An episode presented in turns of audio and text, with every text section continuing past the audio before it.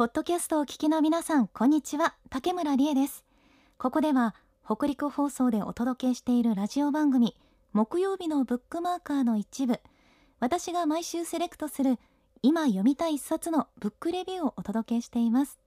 のんびりリラックスしながら聞いていただけると嬉しいです。それではどうぞ。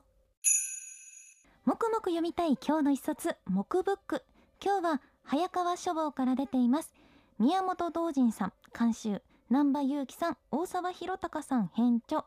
SF からイノベーションを生み出す新戦略 SF プロトタイピングをご紹介します。でこの SF プロトタイピングの SF ってあのね SF 小説の SF なんですよ。で実はこの本ですねちょっとこうえみたいな感じで思うかもしれないんですけど SF 小説のようなアイディアの出し方で未来の世界を予想してみようっていう発想の本なんですよ。しかもそれをですねビジネスの場に活用しようというそういう発想なんですね。でなんかこうえ？みたいな。SF ってこう宇宙人が攻めてきたりするやつでしょ？みたいな。ああいうのが本当に将来起きるかもしれないって言ってるの？ってこう不思議に思われるかもしれないんですけど実はですね SF って宇宙人がこう火星からやってくるみたいなものばっかりじゃなくて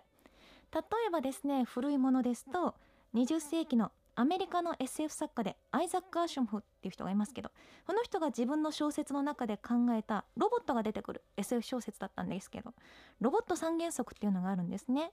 第1条ロボットは人間に危害を加えてはならない。第2条第1条に反しない限りロボットは人間に与えられた命令に服従しなければならない。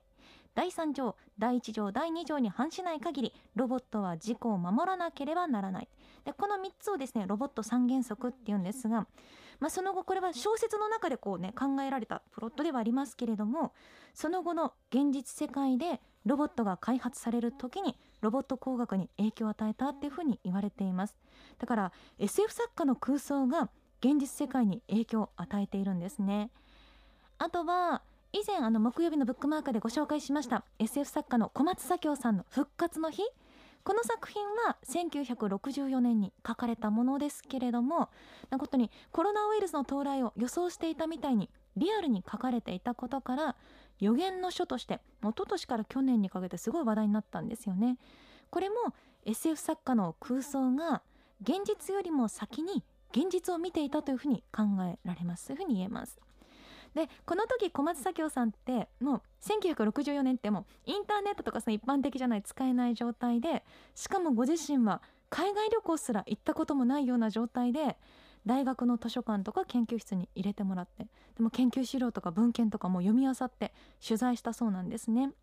で何が言いたいかって言いますとこう説得力のあるリアリティのある SF 小説を書く場合にはこう今世界では何が起きているのかっていう現状も知っとかないといけないしで今世界ではどんなテクノロジー最先端技術が生まれてるのかとか思想とか制度とかもしかしたら宗教とかそういったものが生まれてるのか生まれてるのかってことを知った上でですね時間の経過とともに社会はどんな風に変わっていくのかどんな風に変わっていく可能性があるのかってことを知らないとじゃないとリアリティのある SF 小説は書けないんですね。だから SF 小説っていうのはなんかこれから起こりうる未来の社会をある意味ではただ口頭向けに言ってるだけじゃなくて予測してるんですね。でそのためにはその大胆な発想を下支えするすごい膨大な取材が必要っていうことですけれどもこう聞くとこれってなんかちょっとマーケティングの発想に近いのかなっていうか今までのマーケティングの思考をもっと柔軟にもっと未来への視野を広げることで例えばお客さんからどんなニーズが生まれてくるのかとかそもそも社会はどんな事業が生まれてくるのかとかどんな価値観が生まれてくるのかとかそういうのを予測しようとする試みがこう SF プロトタイピングなのかもしれないなと思います。で実はこの SF プロトタイピングって例えば三菱総合研究所とかあとアメリカの海兵隊戦闘研究所とかフランスの陸軍とかが実際にこう実用化しているっていうことで、まあ、注目されてる思考ではあるんですね。だからぜひこういったものも大胆な発想っていうのもこれから必要になってくるのかなってことを感じさせた一冊でした。いかがでしたか？面白そうって思っていただけたでしょうか？慌ただしい毎日の中でも素敵な本との出会いがありますように。それではまたお会いしましょう。竹村理恵でした。